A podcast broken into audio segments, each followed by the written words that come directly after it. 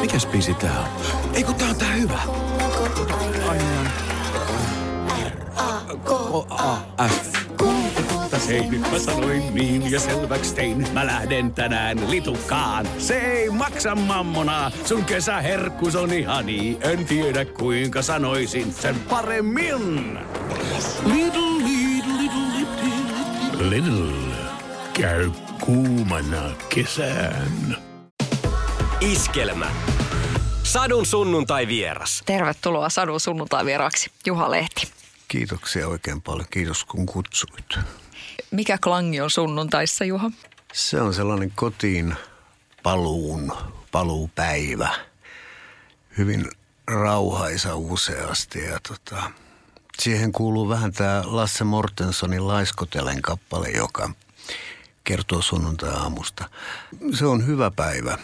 Se on sellainen, ei ole, ei ole sellaisia niin kuin velvoitteita odottamassa useimmiten, että, että saa olla niin sanotusti laiska ilman, että tuntee pahaa omatuntoa. Ootas nyt just mun äh, silmiin sattu pari päivää sitten semmonen, että kun sanot, että olet väsynyt, et ole laiska, vaan rehellinen. Mm-hmm. Mä laitan tämän mun äidille. Me eletään niin semmoisessa maailmassa, kun meitä niin kuin, jos ihminen haluaisi joskus vähän höllätä, niin sitä aletaan katsoa kierroa, että se on niin kuin tuossa sanotaan laiska. Ja ää, mä luin just myöskin jonkun jutun, oliko lehdessä tai näin netissä, niin tota, että kun ihmiset, nuoret ihmiset polttaa itsensä loppuun. Ne nukkuu liian vähän ja ne jatkuvasti käy niin kuin ylikierroksilla, niin tiedetään, että jossain vaiheessahan se tulee se stoppi. Mä en ole koskaan kokenut niin sanottua burnouttia, mutta mulla on hyviä ystäviä, kellä on se siinä 4-50 välissä iskenyt. Ja sehän on usein se vaihe, kun me aletaan niin kuin jo saavuttamaan sitä ikää, että nuppi ei kestä eikä kroppa kestä niin hirveästi. Ja jos sä oot painanut läpi elämän, niin kyllä, se, kyllä keho on semmoinen, että se jossain vaiheessa se lyö tenän. Mm. Mikä siihen sun mielestä niin kuin vaikuttaa tavallaan parhaiten, että, että sen voisi estää? Onko se se, minkälaisen mallin sä saat kotoa vai se, että miten sä itse kohtelet itseäsi? Vai joku muu mikä? Niin, me, mä luulen kyllä, että se malli, mikä me saadaan kotota, niin ohjaa meitä kuitenkin sen varhaisaikuisuuden läpi, nuoruuden ja varhaisaikuisuuden läpi. Et munkin vanhemmat olivat tuolla jo pula-ajat, niin kuin sodan sodan jälkeiset ajat kokeneet, että meille opetettiin se tarkan markan elämä ja sitten se ahkeruus. Ja mä huomaan, että mussa on sitä, sitä eikä mä koskaan tukkai siitä irti pääsemäänkään. Siinä on hirveästi hyviä asioita. Mutta sitten siihen liittyy juuri tämä, että jos oli luppoaikaa, niin alkaa tulla vaivautunut olo. Ihan kun mä tekisin syntiä, kun mä vaan makaan riippukeinussa. Että ainoa paikka, jossa sen sai tehdä, oli kesämökki kesälomalla, mutta muuten sitä ei saanut tehdä. Ja näin mun vanhempani toimivat ja opettivat poikansa parhaan taitonsa mukaan siihen, että työtä pitää tehdä. Mä toivon, että, että maailma muuttuu myöskin tässä kohdassa niin kuin hyvään tapaan, että nämä nuoret ihmiset oppii, oppii myös huomaa, että ei tässä kannata juosta koko ajan ympyrää ja yrittää joka suuntaan. Sadun sunnuntai vieraana Sir Elwoodin hiljaisten värien Juha Lehti. Tänä vuonna tulee kuluneeksi tasan 30 vuotta Elwoodin hiljaisten värien ekasta omakustannelevyn julkaisusta. Juhlavuoden kunniaksi on vuosikymmenen levytystauko päättynyt. Syyskuussa tuli aamupäivän Errol Flynn, siitä jutellaan myöhemmin tänään Juhan kanssa, mutta miten teidän bändin taika? Onhan teidän bändissä. Te, te olette saanut myös jonkun semmoisen mm, rauhan tehdä. Ja, mm. ja teillä on joku ihan omalaatuinen leima siinä teidän tekemisessä. Sä saat olla todella oma itsesi, että sua ei kuumoteta kauheasti. Joo, se on armo. Se on iso armo. Mä, tässähän on matkan varrella niin päässyt näkemään sitäkin, kun on ihmisiä, jotka ovat niin kuin isoja staroja ja aika kovassa ryöpytyksessäkin. Ja niin en mä kaderi heitä yhtään. Ja mä tiedän, että sen eteen tehdään valtavasti duunia, että päästään sinne huipulle. Ja me ollaan varmaan siinä kohtaa oltu ehkä laiskoja, mutta voi olla myöskään, että meistä ei ole siihen. Se on ihan kylmä tosiasia, niin me ollaan sitten saatu jäädä tähän meidän e, omaan lokeroon ja me ollaan nautittu myös siitä. Tuntuu näin, että kun tekee nyt levyn, niin se herättää niin kuin kiinnostusta ihmisissä ja, ja, ja sitten kun keikolle lähdetään, niin meillä on aina ollut mukavasti ihmisiä. Että ei ole tarvinnut missään vaiheessa miettiä, että joko meidät nyt niin kuin unohdetaan tai on unohdettu. Se on se mystinen juttu. En mä osaa sanoa siihen mitään taikasanaa tai syytä, miksi, miksi näin on, mutta juuri ehkä toi, jota sanoo, että niin kuin tekee omalla tavallaan, niin mm. tämä on meidän tapa. Mm. Mielestäni jotenkin maagista, että siellä on niinku yksi teikäläisistä on rehtorina tuossa Vantaalla. Ja... Kyllä. Se on hieno. Itse asiassa, joo, hän tota, on siirtynyt Helsingin puolella, mutta no niin. mut rehtorina Re- Rehtorina, joo, joo. joo Näkyykö se jotenkin bändikemiassa, että hän on, hän on niinku rehtori, hän tulee sillä Hän saa kuulla siitä aina välillä keikkabussissa, koska sit, kun bussin ovet pannaan kiinni, niin meistähän löytyy ne, ne vilkkaat, vikkelät nuoret miehet, jotka alkaa puhua huono juttuja. Ja se on aina hyvä välillä Junnu, Junnu saa kiinni jostain hyvästä viitsistä tai to, toilailusta, niin sitten kato, kato nyt Reksikin tekee noin. Sadun sunnuntai vieras. Oletko kipuillut sitä, että sä oot aina se Juha siitä bändistä? Että... Joo, joskus. Mm. Kyllä mä kipuilin joskus. Kun meni vieraisiin paikkoihin, tai ainakin uuteen paikkaan ja tai oli ihmisiä, jotka tulivat sun luo, niin sut esiteltiin melkein niin kuin sen bändin kautta. Että ei se riittänyt, että sä oot Juha Lehti ja katsotaan millainen jätkä sä oot, vaan jos sä oot, kun sä oot sieltä Sir Elwoodista, niin sua aletaan heti vähän niin kuin kurkkimaan sitä kautta, että onko toi, mikä jätkä toi on, niin kuin, onko se se laulujansa veroinen mies tai mi, muuta. Tai, tai jopa kumartamaan tai a, sille, että sehän on tosi hassua, että sellaiset ihmiset, jotka tulee niin kuin lipevä, lipevästi sun luokse siis bändin takia, niin kun sen haistaa heti – niin se aiheuttaa vaan vastareaktion, että, että älä viitti. Parasta on se, että se ei ole niinkään naamatuttu maailmalla. Että mä saan olla hyvin rauhassa ja se on mun mukavaa. Kun mä menen jonnekin, mä menen kuntosalille, niin ne ei nyt tuskin tietää, että mä oon poika. Vaan mä oon se yksi, yksi sälli, joka nostaa kyllä vähemmän puntteja kuin ne, mutta tota, se kuitenkin käyttää säännöllisesti ja on sillä ihan kohtuulliset jututkin kai. Mutta niinku keikoillahan on tilanne se, että et usein siellä eletään, niinku bändi elää semmoista omassa kuplassa. Ja esimerkiksi keikkojen jälkeen monissa paikoissa niin ihmiset tulee vähän niin kuin, melkein kysymään elämänsä, elämän tarkoitusta. Kun sä oot kerran laulanut näin ja tehnyt noin, niin kyllä sä tiedät tämän vastauksen.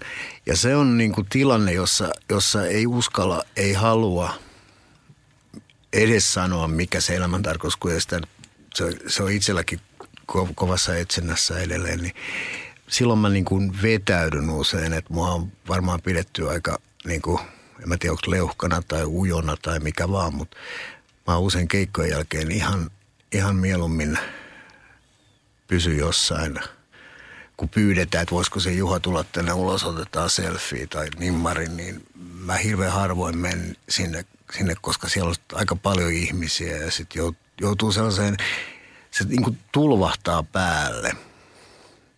Mä oon niin kuin analysoinut sen, kun, kun puhutaan tämmöistä oireyhtymistä kuin ADD, että ihminen ä, ottaa ärsykkeitä hirveän herkästi ja aistii tai ahdistuu, niin ei, ei mulla ole koskaan semmoista diagnosoitu.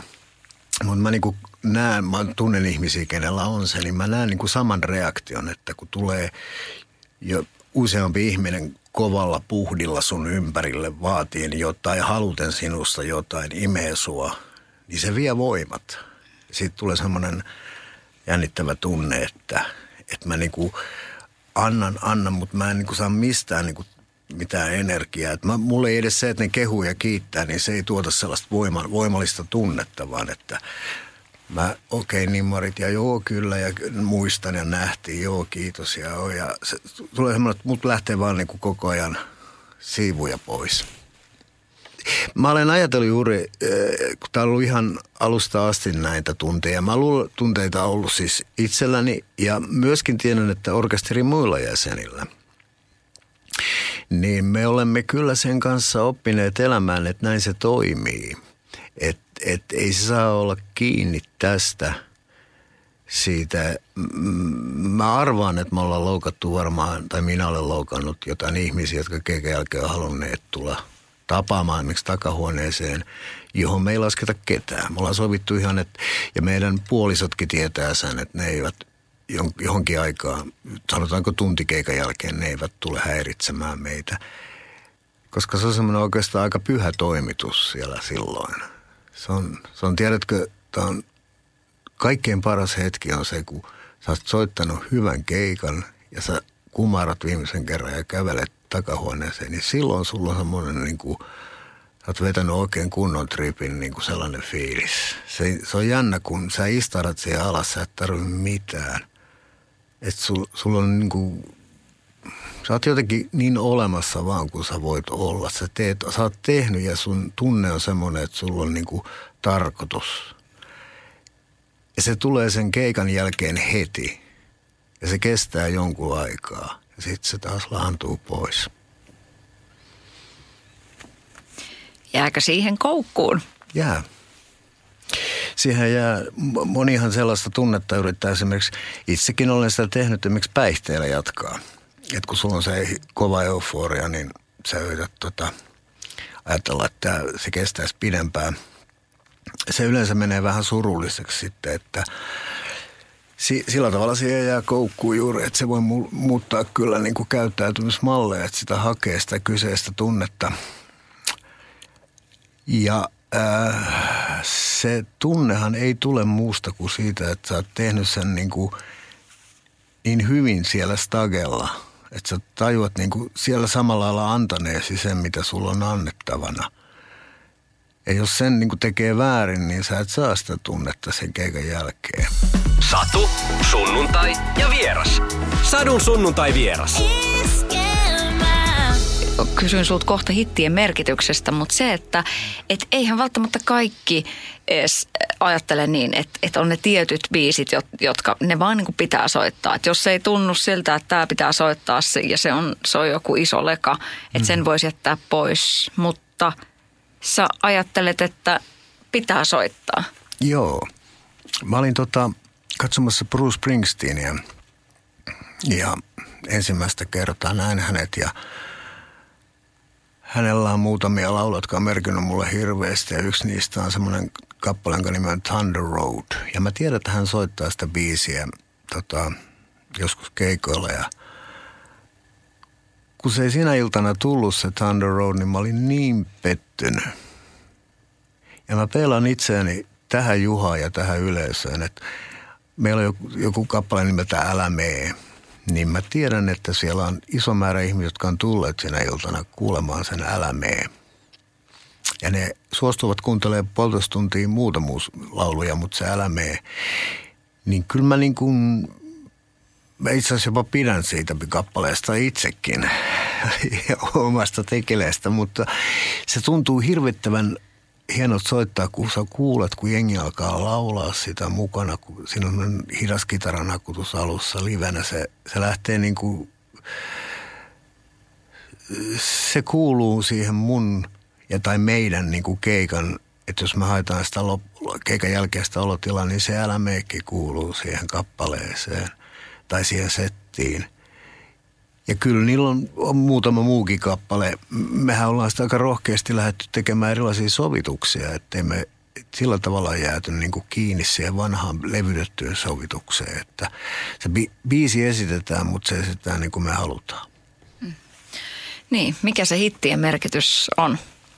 Kyllä se on, kyllä se on niin kuin sitten sellainen, niitä jokainen bändi – jollain tavalla saa jonkinasteisia hittejä ja niitä tavallaan tarvitseekin, jotta teillä esimerkiksi tämä radiokanavalla on niin kuin tiettyjä kappaleita, joita te soittaessa niin ihmiset tunnistavat.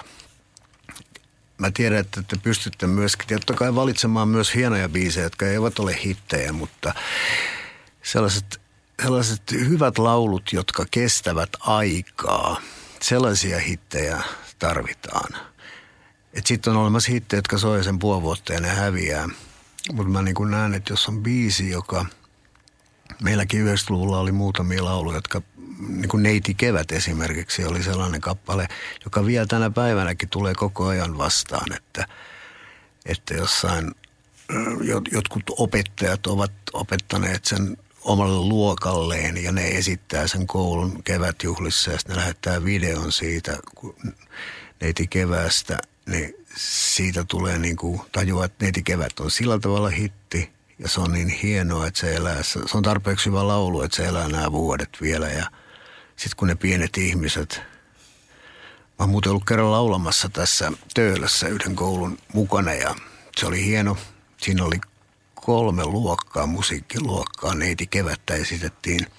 Siinä oli pihalla ulkona sellainen rakennettu iso stage ja siinä oli niitä nuoria mm, laulamassa varmaan joku 30 ja sitten siinä oli 40 tai 30 nokkahuilua.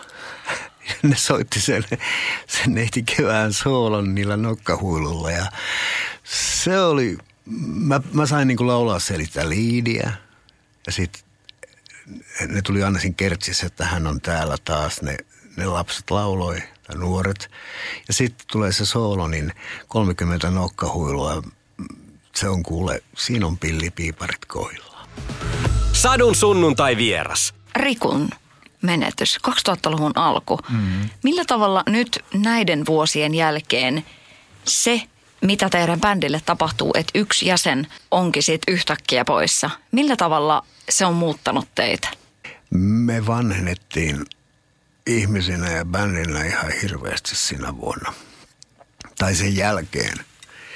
Siis se oli niin kuin ensimmäinen, sanotaan näin, että ympäriltä oli siis äh, ehkä nuorempiakin kuin Riku vielä olikin, niin oli poistunut, mutta ei niin läheltä. Sitten tuommoinen bändi on, bändi on semmoinen niin tiivis yhteisö, että kun siitä mm, niin kuin ajattelee, että meitä oli viisi jätkää, että siinä, kitarassa on niin kuin viisi kieltä. Ja sitten kun siitä otetaan yksi panai poikki, niin eihän, se, eihän ne muut kielet voi niin kuin tehdä, ei ne vireessä. Ja se bändi ei ole ollut vireessä. Se, me, me, se suru, se on ihmeellinen. Se, se, se tota, se vanhensi hirveästi. Se tuntui raskaalta ja sitten siinä tulee, me saatiin kyllä muutamia hyviä neuvoja siis ihmisiltä. Muun muassa Rikun isä antoi sellaisen neuvon, vaikka Askola itsellä oli vielä isommat, mä tiedän nämä tuskat. Ei, en mä voi kuvitellakaan, miten, miltä tuntuu se kauhea oma lapsen menetys. Mutta se sanoi kuitenkin, että älkää pojat nyt tehkö puoleen vuoteen mitään isoja ratkaisuja. Tällähän niin kuin just meinasi, että älkää päättäkö, että jatkatteko vai lopetatteko vai myyttekö kamat vai mitä, älkääkä höpiskö ympäri, vaan me alettiin tekemään sellaista niin terapi, terapiameininkiä meidän kesken, että me mentiin treenikämpälle muupään. Me istuttiin ja puhuttiin Rikusta, Rikun kuolemasta. Eli siis sit meitä oli neljä jätkää ja me vaan, me tultiin sinne monta kertaa. Väittäisin, että neljä viisi kertaa istuttiin. Ei mitään soittamista, vaan sitä, että, että miltä se tuntuu ja mi, mi, muisteltiin Rikua ja, ja olihan siitä tietysti asioiden totta kai jotain järjestelemistäkin, mutta ei tehty niin kuin se on just se, että ei mitään päätöksiä. Ja sitten se, se rupeaa niin kuin, mä, mä ihan reellinen, niin silloin kun heti Rikun kuoleman jälkeen me ihan seuraavana päivänä, tai taisi olla kaksi päivää sen jälkeen, me niin kuin kokoonnuttiin ensimmäisen kerran, niin kyllä mä kävelin sieltä, meillä on treenikämppä semmoisessa kellarissa ja pitkät portaat niin maan pinnalle, niin kyllä ne portaat tuntuu niin raskaalta, kun siellä treenin jälkeen tai sen keskustelun jälkeen tuli ylös. Että kyllä mä mietin silloin, että ei, ei, ei jaksa, ei halua ei, niin kuin ei halua. Se on oikeastaan sellainen, niin kuin, kuolema on sellainen, se on niin totaali, kun se lähtee tuosta vierestä, että et, et, et hirveän pitkään, niin kuin kun ovi kävi, niin odotti, että Riku kävelee sisään ja tuossa soittopaikalla vähän vastaavia jossain tai oikeastaan se on merkki jo siitä, että asiat rupesivat kääntymään. Sanotaanko näin, että vuosi sen jälkeen, niin sitten sä huomasit, että sä aloit niinku muistelemaan hauskoja kommelluksia, mitä Rikulla oli tapahtunut. Ja se oli sitten merkki, että nyt me aletaan niinku henki kulkee, että tota, että et, et niinku Richard tuli niinku semmoisena sellaisena hyvänä veikkona. Mun henkilökohtainen, mä nyt kerron sulle tämän, tää on, ja me, tämä menee eetteriin, niin tota, oli mennyt varmaan vuosi ja niin kuin sanoin, niin vähän niin kuin parempi fiilis, niin mä näin unta, että Riku oli, me oltiin jossain vintillä. Mä luulen, että se oli meidän kesämökin vintti, mutta semmoinen pimeä vintti, tämmöinen, että tuli ikkunasta niin kuin valovaa ja jotain me Rikun kanssa etittiin sieltä vintin, niin kuin vähän kaiveltiin niitä, niitä tota, sitten mä sanoisin, mä, unen, mä muistan niin hirveän hyvin, että mä sanoin niin kuin siinä unessa jotain, että hei, täytyy lähteä tuonne alakertaan, että kaikki hyviä. Riku, me halattiin Rikun kanssa. Sitten mä muistan sen yhtäkkiä, että Riku katsoi äkkiä ympäri, että ei kai kukaan nähnyt, että me halataan. Siellä, vi- niin kuin, se oli hyvin rikumaista. Ja mä lähdin, sitten sanoin vaan moi ja lähdin kävelemään sieltä vintistä pois ja kävelin sinne alas. Ja sen jälkeen mä en ole enää nähnyt unia Rikusta. Et mä niin kuin koin, että se vuo, siitä oli mennyt varmaan noin vuoden verran, niin mä koin, että me etettiin niin kuin me oltiin sujut niin kuin jotenkin se, se alkoi matka jatkumaan. Satu, sunnuntai ja vieras. Sadun sunnuntai vieras. Mikä oli eka kerta, kun sä kuulit keskiolut jatsin mainittavan? 88. On, me ollaan tehty demokasetti ja sitten annettu kavereille, ne on kuunnellut. Ja Jukka Hytti on tämmöinen teatterimies ja tota, nykyisin. Mutta se tota, mulla on sellainen tunne, että se, Jukka muistaa, että se tuli mun suusta, mulla on tunne, että se tuli hänen suusta, mutta se keskiolut jatsi liittyi siihen, siihen tilanteeseen. Silloin me keksittiin se siis itse. Ja sitten me tajuttiin, että tämä kuulostaa niin makelta, että annetaan mennä. Ja sitten se oli myös sen verran epämääräinen määrä, että sen alla on niinku hauska peuhata. Onko se avannut teitä enemmän vai, vai onko se jotain pistänyt ehkä kiinni? Vai miten sä näet sen? Ei, se on suojellut meitä. Meillähän on tangosta, valssia, rockia ja kaikkea. Ja sitten mä tuossa kesällä kuuntelin Vesa Haaja, tämä agentsien niin laulaja, oli tehnyt oman soololevyn, niin siltä kysyttiin, että, no, että kun tämä levy on tämmöinen, ja se sanoi, että joo, tämä on tämmöinen sillisalat, tämä on tämmöistä niin keskikaleatsista jonnekin se heitti toisen niin kuin sen. Ja se tajusin, vaikka hän käytti sitä keskikaleatsia, mutta se käytti sitä meidän kehittämää termiä. Eli me olemme saaneet tästä ja niin kuin selkeästi se ui tuolla isossa virrassa. Samalla lailla elää ihan oma elämäänsä. Että se on semmoinen, kyllähän sitä vähän, se on vähän semmoista jatsia, niin kuin, että kun ei ihan osaa soittaa kunnon jatsia – se, että kyllä jatsihan se minäkin aina olisin halunnut soittaa jatsia, että soitetaan jatsia, mutta itsekin tietää, että ei tämä nyt ihan vielä menisi siellä Amerikassa läpi. Mä mietin, että kun jatskädet, niin mitkä on keski ollut jatskädet? Niin. niin. Joo, ehkä ne vähän tärisee enemmän. mm. Hei, miten toi keski ollut asia? Tässä nyt jo kuppiloissa istumisesta, niin kuin puhuttiin, niin tuleeko istuttua näinä vuosina? Aika vähän. Aika tuntuu menevän niin kuin kaiken muun parissa. Et niin kuin mä tuossa sanoin sulle juuri, niin mä olin silloin niin kuin noissa kalliovuosina niin kyllä hyvinkin ahkera, ahkera ihminen. Ja sinne, sinne tavallaan rakensinkin sen, sen oman maailmani. Et jossain vaiheessa siikin tuli vähän niin kuin takki täyteen. Ja sitten kun alkaa tulla muita velvoitteita elämään – mä en nyt enää tarvitse sitä ympäristöä niin paljon. Oletko miettinyt? Siis tietysti se, että tulee niin kuin vanhemmaksi, niin se vaatii paljon asioita, mm-hmm. mutta tota, et sä olit kuitenkin sellainen niin kuin lähempänä sitä viittäkymppiä, kun susta tuli faija. Mitä jos susta olisi tullut vaikka niin kuin kaksi seiskana mm. iskä? Mm. Oletko kelannut tätä? Vai onko tämä tämmöinen niin kuin sitä äitikysymys? On, on, siis olen miettinyt asiaa mä, ja mä, mä, mä olen kiitollinen, että asiat ovat niin kuin näin. mähän tavallaan tulin niin kuin vähän kuin toisella kierroksella, että mun, musta periaatteessa niin kuin isoisäksihan mä olisin niin kuin, noin niin kuin, jos tämän nykypäivän, tai miten nyt ajatellaankin, niin olisi voinut osua.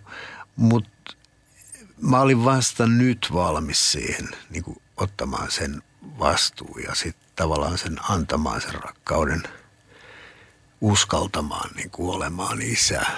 Et, et tota, ei se Juha, joka olisi 27-vuotiaana tullut isäksi, niin se oli, eh, ehkä se olisi jaksanut tietysti, sanotaan, että sen pinna olisi ollut venyvämpi ja ehkä peuhaa enemmän vielä, mutta tota, mä luulen, että mä en olisi ymmärtänyt tästä jutusta mitään. Että et tota, mä, mulla on yksi ystävä, jolla on näin, että hän on tehnyt ensimmäinen liitto ja hän on ollut siellä alle 30 lapset tullut ja hän nyt sitten myöskin ihan yli viiden,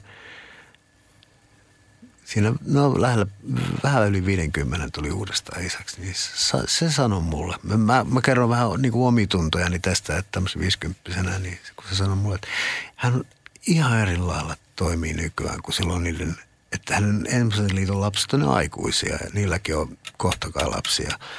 Mutta tämän uuden, että et, ei hän tajunnut. Ja sitten yksi asiahan on se, että kun me vanhetaan, niin me aletaan myös ymmärtää, että meillä hämöttää tietyllä tavalla se maali, se eihän me olla ikuisia, niin, niin tota, sä alat kyllä noukkimaan niistä päivistä ja pitämään huolen, että ne että ne hetket on niin kuin sulla mielessä ja tallessa ja tajuut, että sä uskallat sanoa tässä hetkessä, että mulla on hyvä olla. 27-vuotiaana on niin, kuin niin etukenossa, ainakin minä menin, että mä en, mitä mulla oli nyt, niin ei tuntunut miltään, vaan se mitä mulla olisi huomenna tai ylihuomenna, niin se oli tärkeää. Sadun sunnuntai vieras. Onko bändi äh, maailma päässyt iholle asti? Tämä on jo tota, Siis kä- käsivarsassa mm. on, joo se on tota jo tuota 70-luvun lopulta. Ui, mitä siinä lukee? Nyt on vähän jo niinku samentunut. Se on samentunut. Se, se on, se on Kööpenhaminassa otettu, se on, siinä lukee No Love, No Life. Oi, vitsi, mikä oli se hetki, kun päädyit Köpiksessä ottaa tatskan? mä olin nuori mies ja mä olin mä aika, se oli juuri sitä, mä olin alle parikymppinen, tota, valloitin maailmaa ja tein kaikkea mahdollista ja osittain mahdotonta ja siitä sain itseni sen jäljen. Mm. Hei mahtavaa. Siis se, että kaikkihan meistä haluaa myös tehdä mahdottomuuksia. Mm, niin, on niitä on kokeiltava. Mm. Ei me, se, toikin kuuluu tähän meidän lajin niin kuin sellaiseen mm, olemisen tärkeyteen, että me yritetään mahdottomia ja me saadaan näpeille. Mutta jos me vaan turvauduttaisiin aina siihen varmimpaan ja tutuimpaan ja tähän taas sehän muuttuu tylsäksi. Et meidän täytyy saada, niin kuin, saada välillä turpaankin aamupäivän Errol Flynn tässä niin kuin tämä tuorein, niin mietin niin kuin tätä kuppila, kuppila tota, saagan jatkumoa, että mm. tota, miten sinne pääsee. niin kuin, ja, ja sillä, että jos miettisi, että kuinka paljon siellä on tyyppejä, niin millainen se lista olisi niin kuin kaikista kuppilan, kuppilan niin kuin mm. asiakkaista tähän mennessä? Se on, se, on, se on sillä tavalla mukava ajatella, että, että ehkä joskus – siitä pitäisi tehdä sellainen niin kuin, okay, teemallinen ilta, että se vetäisi sen biisin niin kuin kaikkinensa.